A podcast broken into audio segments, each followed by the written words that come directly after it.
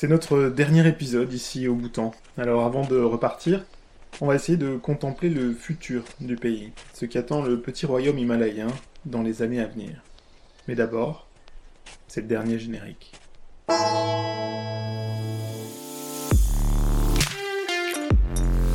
Vous écoutez Bonheur et Dragon, une aventure sonore en Himalaya, un podcast au cœur du méconnu royaume du Bhoutan. Épisode 20 du bio, l'indépendance et un futur incertain.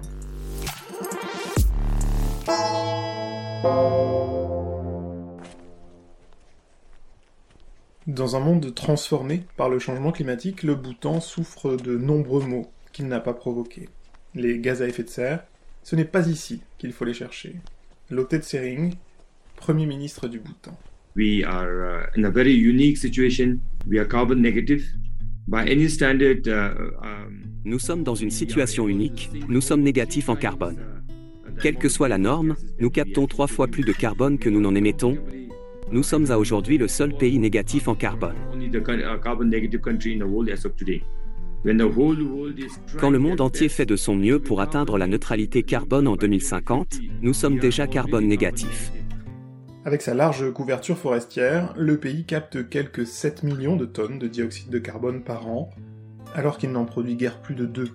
Son électricité est verte, produite par ses barrages, et son industrie n'est pas très développée, d'où ses faibles émissions. Le pays restera donc négatif en carbone, même si son développement favorise de nouvelles émissions. Il continuera de subir les conséquences de ce changement climatique, même s'il est loin de les avoir générées. Faire sa part pour aider la planète à survivre ne passe pas seulement par la question des gaz à effet de serre. Le Bhoutan s'est également lancé dans une agriculture biologique à grande échelle, en lien avec sa tradition bouddhiste d'harmonie avec la nature. Objectif 100% de bio en 2020. Un objectif raté est désormais repoussé en 2035 aux côtés d'une volonté d'autosuffisance alimentaire. Mais c'est plus facile à dire qu'à faire surtout quand, comme le Bhoutan, on importe une part non négligeable de son alimentation. La cuisine du pays est en partie basée sur le riz, et Kesang Chomo, la coordinatrice du programme bio du Bhoutan, nous explique. So if you look at rice, we are importing about 50% of the rice. Nous importons 50% de notre riz et la nourriture importée n'est pas nécessairement bio, elle est issue de l'agriculture conventionnelle. Quant aux agriculteurs locaux, ils sont tentés de produire pommes, cardamome et pommes de terre, qui se vendent bien plus cher à l'export. Dans le sillage de l'échec du Sri Lanka à une conversion au 100% bio, le Bhoutan est encore loin de son objectif.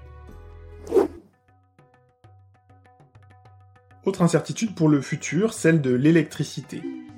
C'est aujourd'hui la première source de revenus euh, du pays, grâce à la vente de presque 70% de la production à l'Inde. Quelques projets de nouveaux barrages sont en cours, mais le futur s'est obscurci le voisin indien a commencé à expliquer que ses besoins en importation d'électricité diminuaient. De l'autre côté de la frontière, pour répondre aux attentes énergétiques de près d'1,4 milliard d'habitants, on a lancé de grands projets autour du solaire, de l'hydrogène, et on n'a plus autant besoin du voisin qu'avant.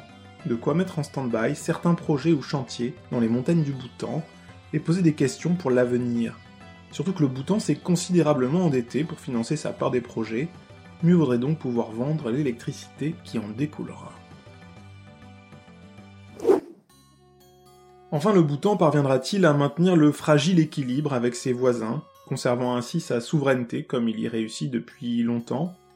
Il y a quelques mois, à la tribune des Nations Unies, l'ambassadrice du Bhoutan, Bhutan has closely observed with deep concern Le Bhoutan a observé avec attention et préoccupation le conflit et son escalade sur le terrain.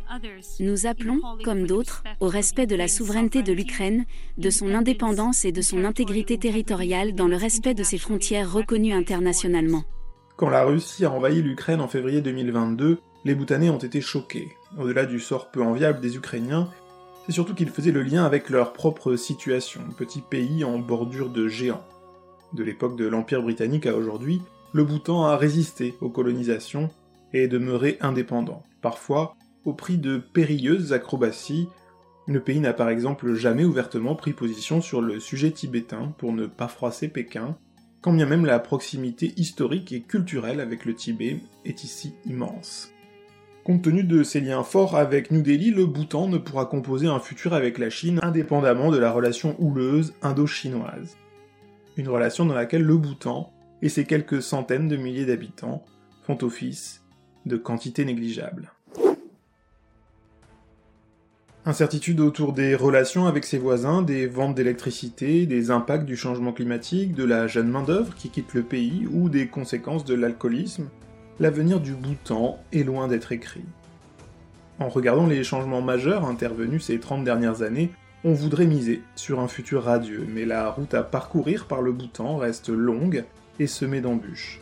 Heureusement, pour faire face à ce futur incertain, les Bhoutanais ne sont pas seuls. Ils peuvent évidemment compter sur leur fameux roi, le roi dragon. D'ailleurs, avant de quitter le pays, voici l'hymne national, vous allez l'entendre, il rend hommage à son souverain.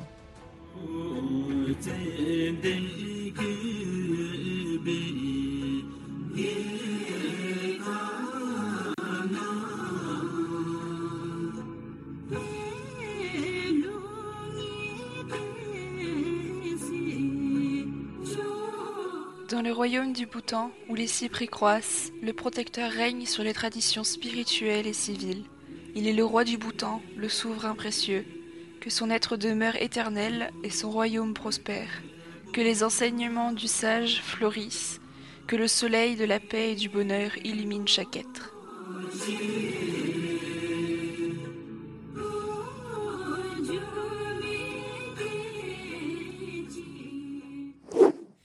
Ainsi s'achève notre virée au Bhoutan et cette série de podcasts. Enfin non, encore quelques secondes